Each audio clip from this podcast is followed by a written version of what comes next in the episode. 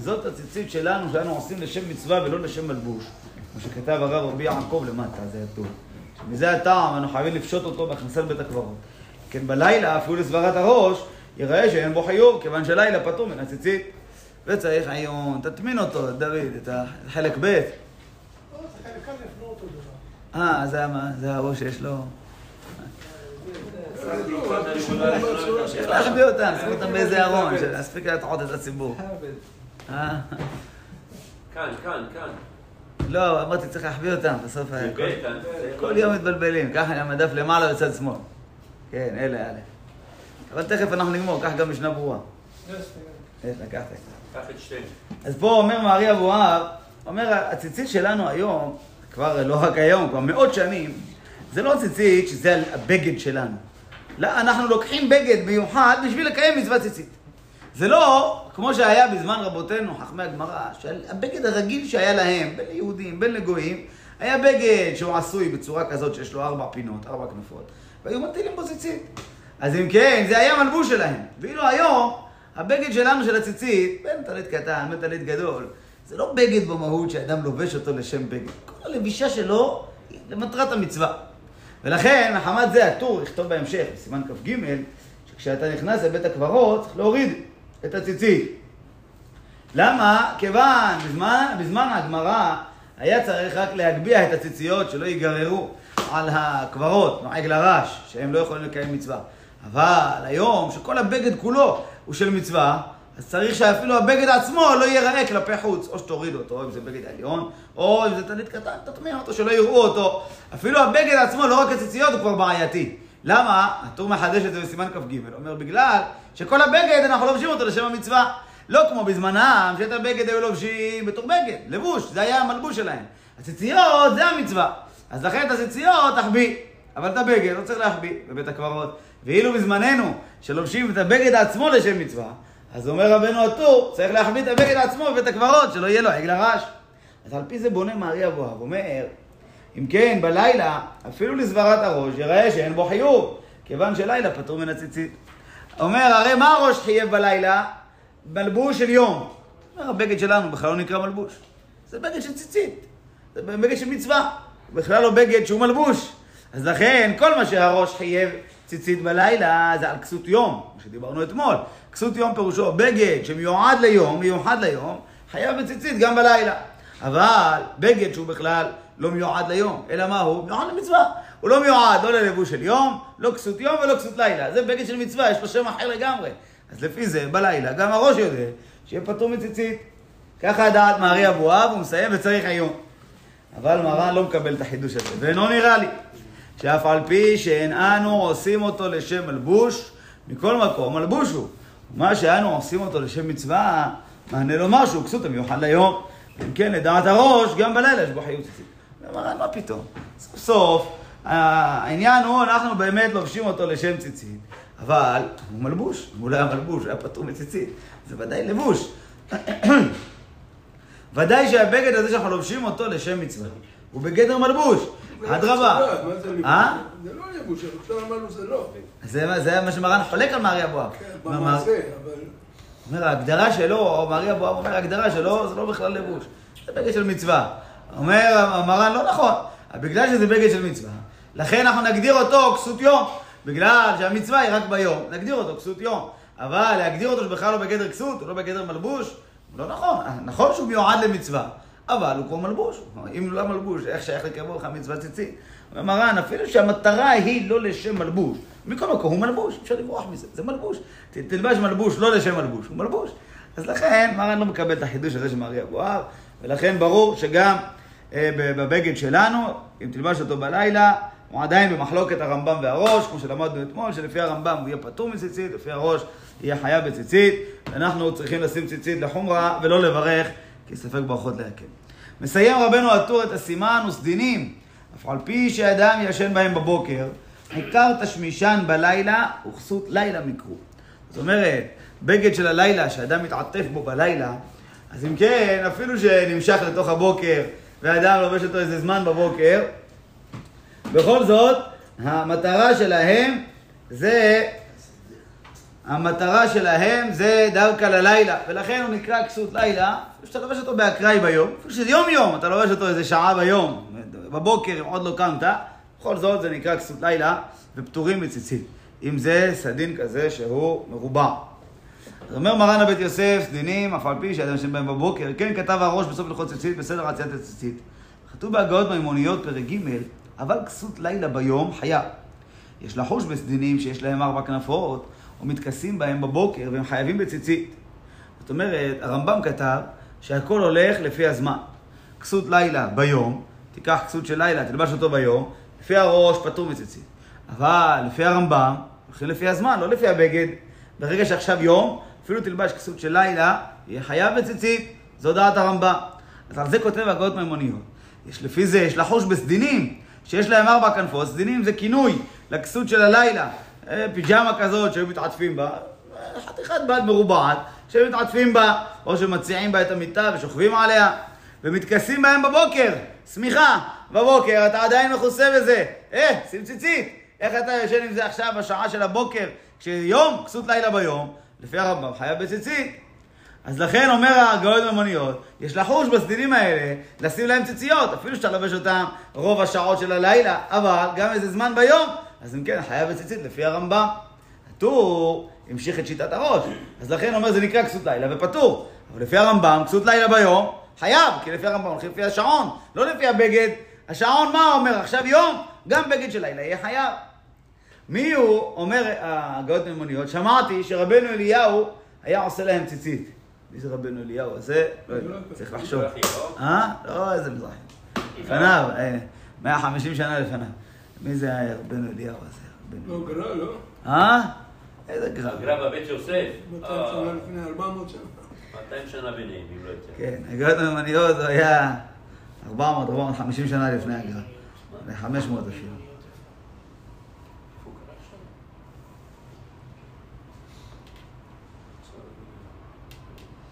אולי רבנו אליהו מלונדריש, יש אחד מחכמי התוספות נדיר, אבל אולי צריך לחפש לראות מי זה, אחד רבנו אליהו מלונדריש, ככה הוא נקרא.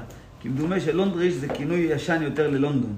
אז אולי רבנו אליהו הזה זה חכם מאנגליה, שהיה באותה תקופה, רק שזה מעניין, כי באותה תקופה, מתי היה גירוש אנגליה, אתם זוכרים? גירוש אנגליה, מתי היה? אה, בשנת נון, אני חושב. אני חושב בשנת נון, כן, גירוש אנגליה. לא, לא ספרד. גירוש אנגליה. גירוש אנגליה, אני חושב, לא היה ידעתי שאין בשנת... דבר כזה עד עכשיו. כאילו. אני חושב שהיה בשנת 1290, תבדוק, אמור להיות ככה. אז אם כן... בדיוק, אה, נכון? בדיוק. כן, 1290. אז זהו, מאותה שנה, משנת נון עד, אה, עד שנת אה, תו אה, משהו, בערך 350 שנה לא היה יהודים באנגליה בכלל. 300, למעלה מ-350 שנה לא היה יהודים באנגליה. היה אסור להם לגור. גירוש אנגליה היה ארוך, אה, ארוך טווח, במשך כל כך הרבה שנים הוא החזיק מעמד, עד תקופת רבי מנשה בן ישראל, שהוא בא מאמסטרדם, בהולנד. הוא בא לאנגליה ודיבר עם המלך, הוא היה היהודי הראשון שדרך באנגליה אחרי 300 ומשהו שנים, ובזכותו, אחרי שהוא נפטר אמנם, אבל מהתהליך שהוא התחיל, אה, הותר הגירוש רק הזה. באירופה גירשו אותנו הרב. אה, ארצות הרב אף פעם אירופה, גירשו אותנו. כל המדינות באירופה כמדומה גירשו יהודים. אחד לא עשה את זה. גירוש ספרד, לא גירוש גירשו פורטוגל, יהודים, גירוש צרפת. צרפת, גירוש ספרד הוא כמעט אחרון, זוכרים אותו כי הוא היה הכי מפורסם, כי הוא היה גירוש גדול. היה גירוש צרפת, גירוש אנגליה. פראג, למה? פראג. כן, גירוש אה, פורטוגל, הרבה גירושים. הרבה גירושים. לא, אני אומר, אבל את ה- את היהודים בארצות ערב. לא גירשו? לא ידוע לי, אולי מערים מסוימות. ארץ שלמה, לא זוכר דבר כזה שיהיה. לא, לא גירוש טורקיה לא ולא גירוש. מרוקו, לא. זוכר. זה מופלא, כאילו. אה, קירואן, עיר, כן, כן. עיר מסוימת כן, אבל אה, מדינה שלמה, לא לא זוכר דבר כזה. אצל הנוצרים היה, כן. טוב, יש כאלה אומרים שהגלות אצל הנוצרים הייתה יותר קשה מהישמעאלים, ויש כאלה אומרים הפוך. כל אחד איפה שהוא היה מרגיש שזה יותר קשה. אור החיים הקדוש אומר, גלות הישמעאלים קשה מאוד מאוד, הוא סבל שם במרוקו מכל מיני רדיפות וגלויות. הוא אומר, אשרי מי שלא טעם טעם שלטון של, אה, של נוכרים עליו. אשרי מי שלא טעם, כולם טעמו בכל הדורות, טעמו טעם, אבל ככה הוא מתבטא, בפרשת השבוע, פרשת פנחס. יש איזה ביטוי כזה שם, בדברים שקראנו בשבת, בסעודה שלישית, שם בתוך הדברים שלו, ויהיו בני יהודה, אומר, אשרי מי שלא טעם, טעם, אה, טעם של הגלות הזאת, כאילו, כולם, כולם נמצאים תחת ה... אז יכול להיות, אבל רבנו אליהו מלונדריש היה בלונדון. אני כמעט בטוח בזה שלונדריש זה כינוי קדום ללונדון. כנראה שזה לפני הגירוש, זה יכול להיות 150 או 100 שנה לפני. כי באמת התקופה של הגאיות האלמוניות מקביל לתקופה הזאת של גירוש, של גירוש אנגליה. כן. אה, היה חכם אחד. בריטי, אנגלי, שהוא מפורסם, ניוטון, ניוטון, מכירים אותו, כן? הוא גילה את, ה... את העניין של כוח המשיכה וכמה הלוי? דברים. אה? רבי ישעיה הלוי הורוביץ? מה הקשר? זה שלח. השם שאמרת? לא, זה לא, אמרתי רבי חזוני. מנשה בן ישראל. מה, מה אמרת? מה השם? איזה שם של מי? של מי שאמרת מלונדון? אה, תכתוב רבי אליהו מלונדריש, תראה אולי תקבל משהו עליו. זה כמדומה, אני מקווה שאני לא... זיכרוני לא מטעה אותי. פה כתוב רבנו אליהו סתם. לונדריש, עם שין או עם סין, אני לא יודע. לונדריש. אז זה היה, החכם הזה היה גוי. ניוטון היה חכם גוי, מפורסם באומות העולם. קתולי, האמין בשם. כן, בסוף ימיו הוא... באנגליה. אה? רבנו אליהו מלונדריש, באיזה מלונדון. שנה? באיזה תקופה הוא חי? 1243, 1257, 1309. אז, אז הוא יצא בגירוש אנגליה בעצם? רבי אליהו מנחם מלונדריש היה רב ופוסק הלכה מן הראשונים, איש עסקים ופעיל ציבורי בולט ביהדות אנגליה בימי הביניים. אין לבלבל עם אליהו מלונדון, אליהו כהן. רסטיבל. תקופה אחרת. רגע, רגע, אבל לפי השנים שאמרת, יוצא שהוא עצמו גלה בגלות אנגליה? זה לא השנים שאמרתי. השנים שאמרתי דיברו על אחד נוצרי. אותו שם. רבנו אליהו מלונדריש אמרת עכשיו. כן, אבל מה השנים שלו? 1220, 1284. 1284, שש שנים לפני הגירוש. בסדר? אז הוא נפטר לפני גירוש אנגליה, אז מובן. הכל בסדר. אז אולי זה הוא, אבל כתוב פה רבנו אליהו. יכול להיות שזה הוא, כי לא מכיר רבנו אליהו אחר בעלי התוספות באותה תקופה שיהיה. אז הוא, ניוטון הזה, שהוא היה שם גוי באנגליה, בתקופה, הוא היה האחרון, כאילו מאוחר, לפני 350 שנה בערך. אז הוא גילה, אומנם בתקופתו לא היה יהודים באנגליה, הוא מת לפני שנגמר הגירוש אה, מאנגליה, והוא לא הכיר יהודים, מעולם לא ראה ונפגש עם יהודים, ועם כל זה, מכוח המחקרים שלו, היה מדען גדול, הגיע לאמונה בהשם, כפר בכל הנצרות, בכל הדברים שלהם, הגיע באמונה להשם, למד העברית בכוחות עצמו, קרא בתנ"ך, קרא ברמב"ם, אחרי מותו, אבל לא גילה את זה, פחד שיהרגו אותו. אחרי מותו מצאו בכתבים שלו שהוא אומר שכל הנצרות, הכל שקר, הכל שטויות, הכל זה. גוי שלא ראה יהודי מעולם, אבל היה גוי חכם ואמיתי עם עצמו, הגיע למסקנות שלו בצורה ברורה, בלי, בלי אה, שזה שמע מיהודים או ראה יהודים. לא הכיר, היה בכלל, אמרתי, נולד ומת בתקופה שבכלל לא היה יהודים באנגליה. טוב, אז שמעתי שרבנו אליהו היה עושה להם ציצית. זאת אומרת, רבנו אליהו מלונדריש היה מחמיר בסמיכות שלו בבית, לשים ציציות. למה? לפעמים אתה מתעורר, אחרי עלות השחר, אז אתה בעצם יושן עם בגד מרובע שאין לו ציציות. מי התיר לך? תגיד כסות לילה, נכון, אבל לפי הרמב"ם, כסות לילה ביום חייב בציצית. אז אם ככה, למה אין ציציות? אז רבנו אליהו היה עושה ציציות ל- לפיג'- ל- לא פיג'מות, אולי גם, אם זה מרובע, אבל סדינים, שמיכות שהוא מתכסה בהם, לא... נגיד שהוא פטור. יש בה תוסיף? לא, הוא עושה את זה מחמת הספק, מה? אז אין בעיה. אין בעיה, אדרבה. לא, אני אומר- ראית אולי פעם יש- מישהו עושה בשמיכות הבית שלך? יש. יש איסור שזה כסות לילה ואתה שם בו ציצית. לא, אין איסור. אין איסור. אין איסור כשאתה עושה את זה מחמת ספק הלכתי. לא שייך להגיד פה בל תוסיף. השאלה היא, כל העולם לא עושים את זה. בסדר, רבנו אליהו יחיד, תראה, הגוד אמניות, מכל הפוסקים שהוא מכיר, הביא לך פוסק נידח כזה, שכמעט לא שמענו עליו. אומר לך, שמעתי, שרבנו אליהו היה עושה ציציות. זה אומר שהוא לא ראה פוסקים אחרים חוץ ממנו, אז הוא הלך לאחד נדיר כביכול. כן? זה לא חכם אה, שמזכירים אותו כל יום. לא יודע אם הזכרנו אותו פעם אחת פה בשיעור, רבנו אליהו הזה. אם זה הוא, שוב, בהנחה שזה רבנו אליהו מלונדריש הזה. אני לא נזכר ברבנו אליהו אחר מבעלי התוספות, אם אתם זוכרים, אדרבה, תגידו. אז זה היה, רבנו אליהו הזה היה עושה להם ציצית. מסיים הגאות מימוניות, מי הוא? פירשתי שרבנו תם פטר סדין בציצית אפילו כשהוא כסות יום. רבנו תם פטר סדין בציצית מטעם אחר. אה, מטעם שכיוון שהסדין הזה הוא פשטן בדרך כלל, אז לכן לא שמים בו ציציות בשום אופן, כמו שלמדנו בסימן י"א, שבגד של פשטן, לא שמים בו ציצית, ו- סליחה, בסימן ט' למדנו כבר, שגם בסימן י"א הזכרנו, בסימן ט' למדנו, בגד שעשוי מפשטן, לא שמים לו ציציות. למה? חוששים ש... שזה גזירה שלא ישים בכלאיים, אם ישים בציציות של צמר. מסיים הר"ן מנהג פשוט שלא להטיל ציצית לסדינים, בין הם של פשתן, בין הם של צמר, ולא פקפק אדם בדבר. למה? הוא לא מסביר. אומר מרן, המנהג הפשוט, שלא שמים ציציות לבגדים של ה... לסדינים, שמיכות וכדומה, לא שמים להם ציציות. אפילו אם זה עשוי מצמר. קודם רבנו תם אמר סדין, סדין זה פשטן.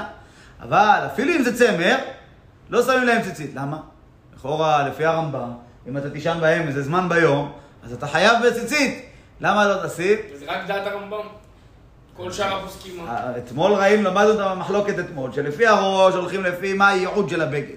טוב, הייעוד של הבגד הזה זה ללילה, אז זה פטור. אבל לפי הרמב"ם לא הולכים לפי הייעוד, הולכים לפי הזמן. עכשיו יום, אתה חייב, אפילו אם זה יהיה בגד של הלילה. אז אם כן, ואתמול למדנו שהרמב"ם פסק, שמרן פסק כמו הרמב"ם, אמר רב מובהק הוא, וגם ראשי כמותו. אתמול ראינו שהרמב"ם רב מובהק. אז אם ככה, אז מרן היה צריך לחשוש לו. למה מרן כותב, לא פקפק אדם בדבר מעולם? מרן לא מסביר. אבל אפשר להסביר כמו דרכי משה כתב למטה באות ב', ומרדכי כתב, וסדינים וקרים פטורים מציצית דלא חייבת תורה רק דרך מלבוש. אפשר לומר שהשמיכות האלה זה לא נקרא לבוש, זה לא בגד. נכון שהאדם מתכסה בזה, וגם לפעמים מתעטף בזה כל כולו ב- בלילה כשהוא ישן, אבל עדיין זה לא נקרא דרך מלבוש, זה נקרא דרך העלאה. למשל בשעטנז כתוב שם שני פסוקים. פסוק אחד אומר לא תלבש שעטנז, זה בפרשת כי תצא. ואילו בפרשת קדושים כתוב, ובגד כלאיים שעטנז לא יעלה עליך. לא כתוב לא תלבש, לא יעלה עליך. לכן הגמרא למדה מסכת ביצה ובעוד מקומות, שדרך העלאה אסרה תורה. זאת אומרת, אפילו שיהיה אה, מונח עליך, זה כבר אסור. אפילו זה לא דרך מלבוש. לכן חכמים אסרו אפילו שיהיה מזרון, שיהיה עשוי משעטנז. לכאורה, מה הבעיה במזרון? לא, שמת תוך כדי שינה, אולי קצת יתקפל עליו משהו, וזה יהיה דרך העלאה. חכמים אסרו, אפילו אם יהיה לך עשר מזרונים, והתחתון יהיה שעטנז ותשעה לא שעטנז, גזירה. חכמים גזרו שלא לא, לא עושים דבר כזה, לא יושנים על גבי שעטנז, שלא יעלה עליך. זאת אומרת, רואים שבשעטנז יש חומרה של לא יעלה. ואילו ב... לגבי ציצית, לא, זה דווקא בגד, דרך לבוש. אז לכן אפשר להבין שכל השמיכות למיניהם, והכריות וכולי, זה לא דרך מלבוש. אז גם אם זה יהיה מרובע, לא צריך לחייב את זה בציצית, אפילו אם זה יהיה שמיכה שעשויה מצמר, ואפילו יהיה לה ארבע זוויות, לא נחייב אותה בציצית, ועל זה מרן כתב, ולא פקפק אדם בדבר. זאת אומרת, חוץ מרבנו אליהו ששם ציציות, לא ראינו עוד מישהו ששם בשמיכות האלה ציציות. זו המסקנה של מרן פה בבית יוסף בעניין הזה של המצעים. בואו נראה בעזרת השם את השולחן. הרבה שנים לפני הרבי אליהו הזה, הרבי מה? אליהו. מרן. שהוא כתב את ה... זה הרבה שנים לפני... אחרי, למה? אחרי. למה? גירוש אנגליה שדיברנו עליו עכשיו הוא לפני 700 שנה ויותר. גירוש אנגליה שדיברנו עליו עכשיו הוא לפני 730 שנה. תקופת הראשונים, תקופת הראש. רבנו אליהו הזה שהזכרנו אותו עכשיו, הוא גדול מהראש בגיל. מבין? הוא בדור של הראש ונפטר לפניו. כן, הוא בעלי התוספות אמרתי, מאחרוני בעלי התוספות.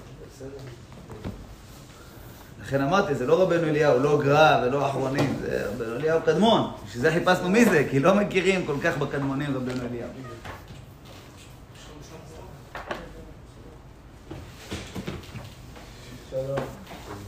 סימן י"ח.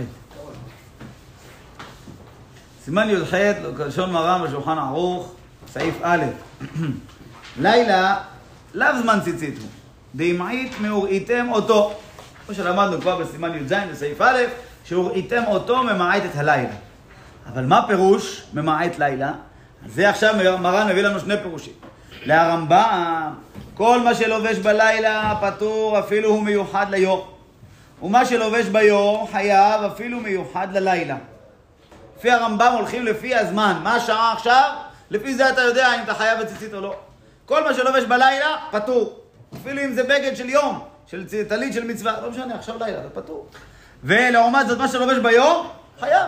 פשוט, אפילו אם יהיה בגד של לילה, אפילו זה יהיה שמיכה, אפילו זה יהיה אה, פיג'מה, לא משנה. אתה לובש אותו עכשיו באמצע היום, אתה חייב לשים בו ציציות. זה שיטת הרמב"ם.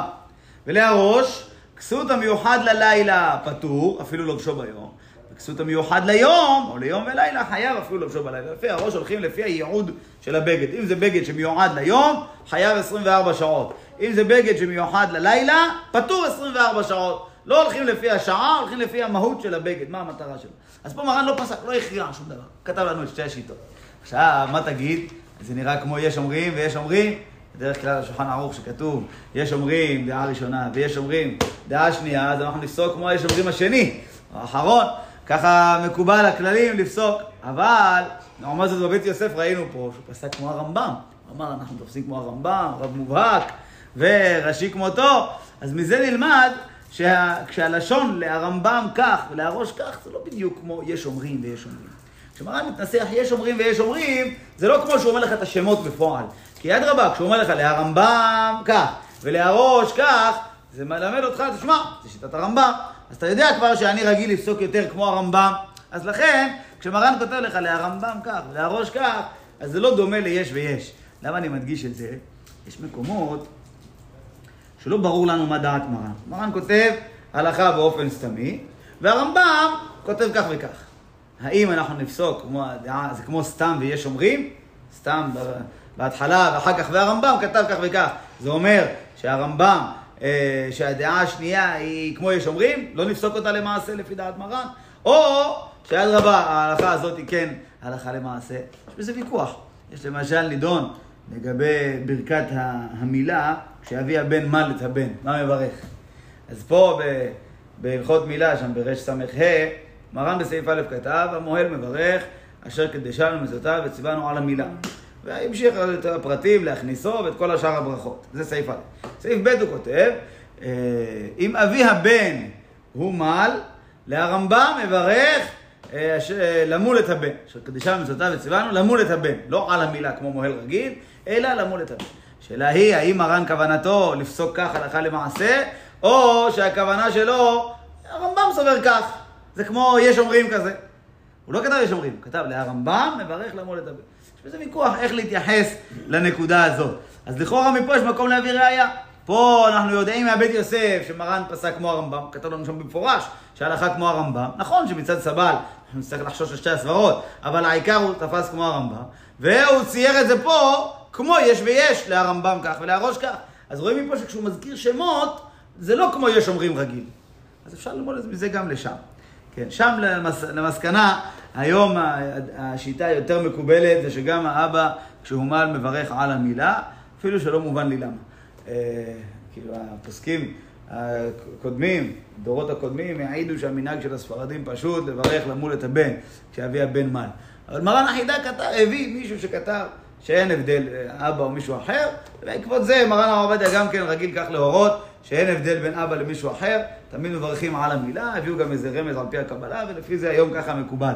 אבל אה, למעשה בחוץ לארץ לא נראה שהיה ככה. אני זוכר לפני שנה שעברה, לפני שהמלתי את הבן, עיינתי קצת בנושא הזה, עד שהיה לי כמה ראיות, שלכאורה אדרבה זה דעת מרן לברך למול, וכך גם היה מנהג הספרדים הקדום, עד שמצאתי של רבי אלתר. רבי אלתר עליו השלום, מצאתי שמה שהוא כתב במפורש, אה, גם את... כמה דברים כיוונתי לדבריו בראיות שלו, וגם למסקנה הסופית שלו לברך למול את הבן. אז אפשר להביא מפה ראייה לנידון ההוא, שכשמרן כותב שמות בשולחן ערוך, להרמב"ם כך ולהראש כך, זה לא כמו יש אומרים רגיל. אבל זה דבר שהוא לא מוסכם, זאת אומרת, יש בו ויכוח לאורך כל השולחן ערוך, צריך להתיישב בדבר. למה לא להגיד מחלוקת בשניהם? לא למה זה כל כך קשה להגיד? צריכים תמיד להבין שמרן בשולחן ערוך רוצה להכריע. מרן בשולחן ערוך רוצה להביא לך הכרעות. הוא לא יביא לך דברים לא מוכרעים. מרן שכותב לך בשולחן ערוך שתי דעות, יש לו נטייה לאחת מהדעות. הוא מביא את הדעה השנייה מסיבות מסוימות, יש על זה ויכוח, למה הוא מביא בכלל שתי דעות לפעמים בשולחן ערוך. אבל ודאי שיש לו הכרעה מסוימת, כי כל המטרה של החיבור של השולחן ערוך זה להכריע, ולא להביא לך את מגוון הדעות. לא, זה לא המטרה. מגוון הדעות, תלמד בית יוסף. שולחן ערוך נועד להכרעות. אז כשמרן... אולי בהפסד מרובה, אולי בשעת הלכה, אולי בדברים כאלה. אז שזה מרן מביא לך דעה נוספת, יכול להיות. אבל ודאי שיש לו פסיקה כמו אחת משתי הדעות. הוא לא הביא לך את שתי הדעות להגיד לך, תשמע, אני מסופק, יש פה שתי דעות, לך תעיין בזה. לא. זה לא המטרה של השולחן ערוך. מרן בשולחן ערוך יש לו הכרעות. אז לכן חשוב לנו כל כך להבין בכל מקום שהוא מביא שתי דעות, מה דעתו האישית של מרן, מה הוא התכוון לומר, כמו הדעה הראשונה או כמו השנייה. בשביל זה יש כללים. והכללים האלה הם לא סתם, הם לא כללים שהחכמים המציאו אותם במשך הדורות, אלא זה כללים שיש לנו מסורת שזו דעת מרן. זאת אומרת, זה כללים קדומים מאוד מתלמידי מרן שמבינים שזו הייתה דעתו ושזה הוכחות מהרבה מאוד מקומות. יש כאלה שמפקפקים קצת בכללים וזה לא נכון. הכללים הם מאוד מאוד יצוקים. לא כל, יש כללים מסופקים, אבל יש כללים שהם מאוד יצוקים. סתם ויש, זה כלל מאוד מאוד אה, יצוק. טוב, אז הרמה מוסיף. יש יוצאים מן הכלל. אה? ודאי. יוצא מן הכלל כן, אבל פה רציתי ללמוד, האם כשמרן אומר לך, יש אומרים ויש אומרים, טוב, אנחנו יודעים מה הכלל. פה הוא לא אמר יש אומרים ויש אומרים, הוא אמר משהו דומה. אמר להרמב"ם כך ולהראש כך. זה דומה ליש אומרים, אבל הוא הביא שמות.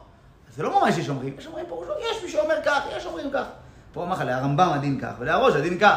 אז אפשר להבין, בפרט שאנחנו יודעים בבית יוסף שההלכה כמו הרמב"ם, אז אתה רואה שהשיטה הראשונה היא נפסקה להלכה. אז איך, למה זה לא מתאים לכלל שיש ויש? מעורר פה נקודה למחשבה. מסיים הרמה גם, וספק ברכות להקל. על כן, אין לברך עליו, אלא כשלובש ביום, והוא מיוחד גם כן ליום. אומר הרמה, וזה גם הלכה למעשה לדידה, ספק ברכות להקל, ולכן אה, הברכה שמברכים על הציצית זה דווקא כשהשעה היא יום, וגם כשהבגד הזה מיועד ליום. אבל אם זה השעה לילה, אפילו טלית של מצווה, לא מברכים, כמו שאמרנו בחתונה וכדומה. ואם זה השעה יום, אבל זה בגד של הלילה, גם כן לא מברכים, פשוט. ואחר תפילת הערבית, אף על פי שעדיין יום הוא, אין לברך עליו, כמו שראינו אתמול בבית יוסף, ובליל יום הכיפורים יתעטף בעוד יום ויברך עליו. זה כבר, אה, דיברנו על זה אתמול בבית יוסף. בואו נראה בזריזות המשנה ברורה. אומר המשנה ברורה, מכל מקום מותר לצאת לרשות הרבים בליל שבת בטלית עם עסיסית, ולאו ומסוי שימנוי הבגד לתכשיטיו, דיברנו על זה כבר אתמול, דברים פשוטים. ספק ברכות להקל, היינו דווקא לעניין ברכה, אבל אסור ללבוש כסות של לילה ביום ולא ציצית, וכן כסות של יום בלילה, משום ספק.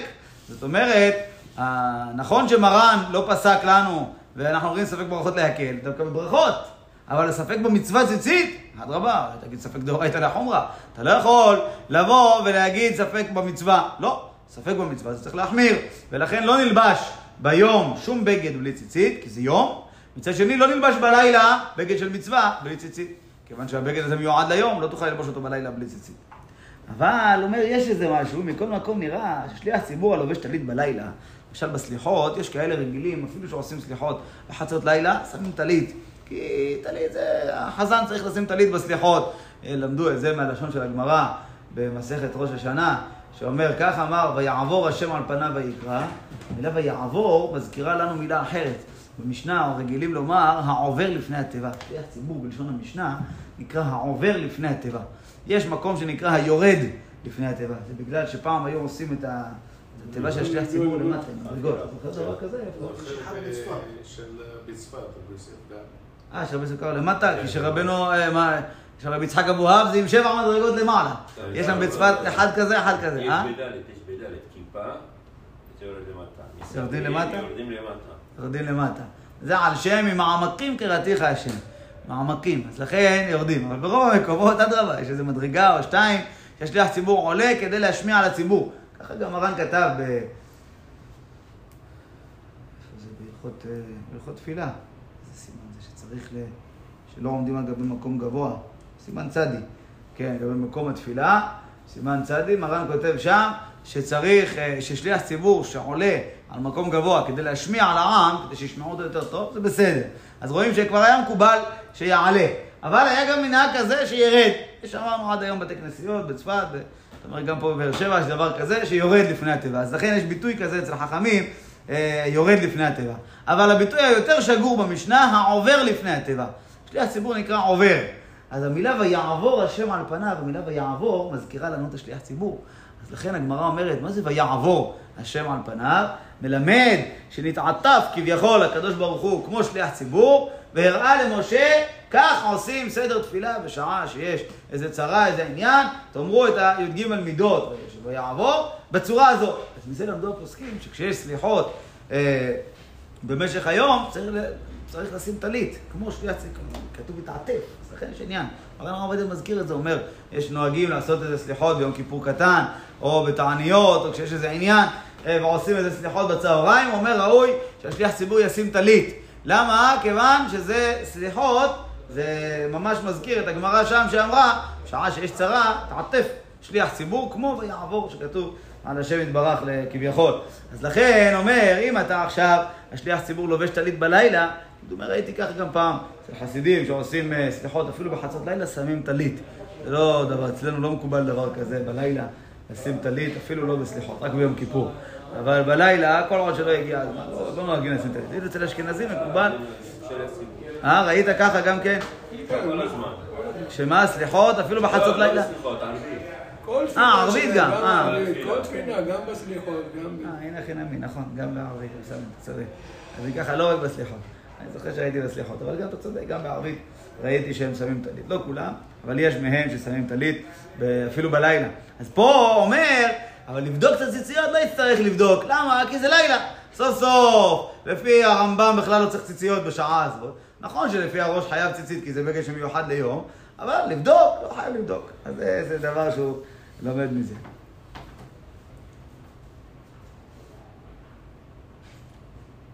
כן. הדגש פה גם כן ליום, זאת אומרת צריך שהבגד שמברכים עליו יהיה מיוחד ליום. אפילו אם הוא מיוחד גם ליום וגם ללילה, אבל הוא לא מיוחד ללילה יותר מליום, זה בסדר. זאת אומרת, טלית קטן שלנו, אפשר להגיד שהיא מיוחדת ליום יותר מאשר ללילה, נתנו לובש אותה 24 שעות, אז היא מיוחדת ליום וללילה במידה שווה. אז בכל זאת, אפשר לברך. למה? כיוון שסוף סוף הטלית קטן מיוחדת ליום וללילה. היא לא מיוחדת ללילה יותר מליום. אבל אולי מי שיש לו איזה טלית קטן לשינה, שהיא יותר דקה או משהו. אה? שמורידים אותו עליי. אז אם ככה פשוט, ככה ודאי שאפשר לברך עליה מהצד הזה. אבל אני מדבר אפילו מי שלובש את טלית קטן 24 שעות, עדיין זה לא אומר שהוא לא יכול לברך עליה, כיוון שהיא מיוחדת ליום וללילה במידה שווה. מעניין לראות האם מישהו שהוא לובש, נגיד יש כאלה לובשים כל היום טלית קטן צמר, בלילה חם לו, לובש טלית קטן אה, כותנה, דקה יותר, נעימה יותר, זה מה שהוא לובש בשינה. אז האם במקרה כזה נאמר שהוא לא יכול לברך עליה כי אצלו זה בגד המיוחד ללילה? לכאורה כן, כן, זה בגד המיוחד ללילה. לא, אפילו אם ילבש אותה ביום, לא. אפילו אם ילבש אותה ביום, לא יוכל לברך. נכון? אם נגיד הוא רוצה עכשיו לנוח צהריים, הוא אומר, אני רוצה ללבוש את הטלית הזאת. אבל הוא יודע שהבגד הזה אצלו, לובש אותו רק בלילות, רק כשהוא ישן. אז זה יכול להיות מקרה כזה. אדם יוריד אותו. אה? למה יברך? אבל זה בגד שמיוחד ללילה בשבילו. כן, אבל עכשיו הוא עושה לילה, הוא ישן. אבל עכשיו ביום הוא הולך לישון, הוא לוקח בגד שמיוחד ללילה, לפי הרמב"ם הוא חייב, לפי הראש הוא פטור. אז לא יכול לברך עליו, ספק ברכות להקל. אה, זה מקרה מעניין, לא יודע, אולי זה מקרה לא כל כך מצוי, אבל אה, אני זוכר בעבר ככה הייתי עושה, לובש בלילה ט- בטלית קטן שהיא כותנה. כשהייתי ילד, אני זוכר גם אבא היה עושה ככה, אחר כך הוא כבר לבש ציצית צמר גם בלילה. כשהייתי ילד קטן, שעוד לא היה לו מזגן בחדר שינה, אני זוכר ככה, שהוא היה לובש כל היום ציצית צמר, כשהוא הולך לישון שם ציצית כותנה, כדי שלא יציק לו בשינה, בלי מזגן, איפה.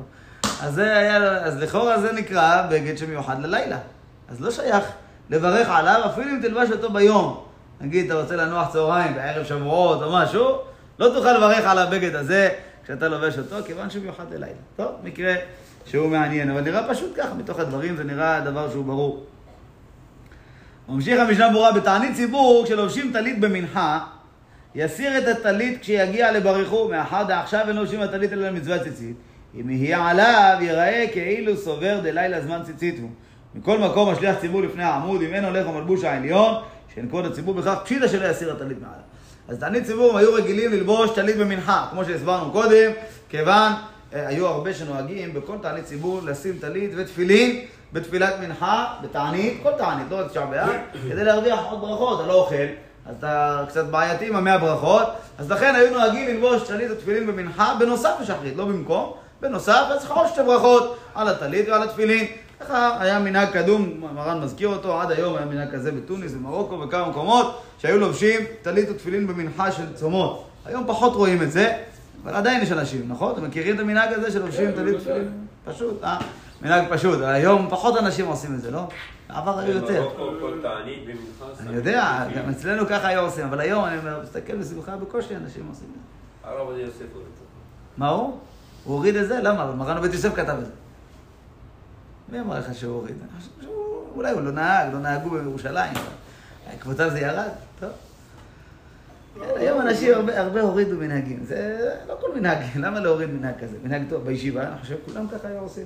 בצום, מנחה, כולם שמים טלית ותפילין, כי פשוט, לא הרבנים שמים, כולם שמים בעקבותיהם. אה? אם אני לא טועה, אני ראיתי פעם את הרב אבוחצירא, זכר צדיק לברכה, שהוא כן היה עושה בצום. רק בצום? ובמנחה יום רגיל הוא לא היה שם?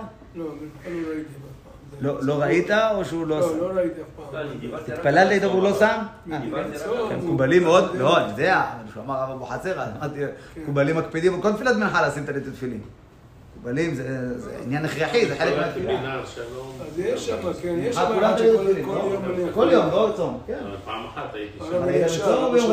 לא, רגיל. הוא רגיל, פשוט, כן, גם אבא ככה עושה, פשוט, מה זה, זה, אצלם זה דבר הכרחי, זה רבנו ארי, היה ככה מתפלל, זה דבר פשוט. לא, לא.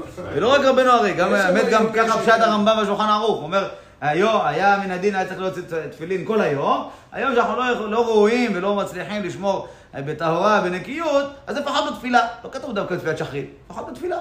בתפילת מנחה אדם יעמוד בלי תפילין.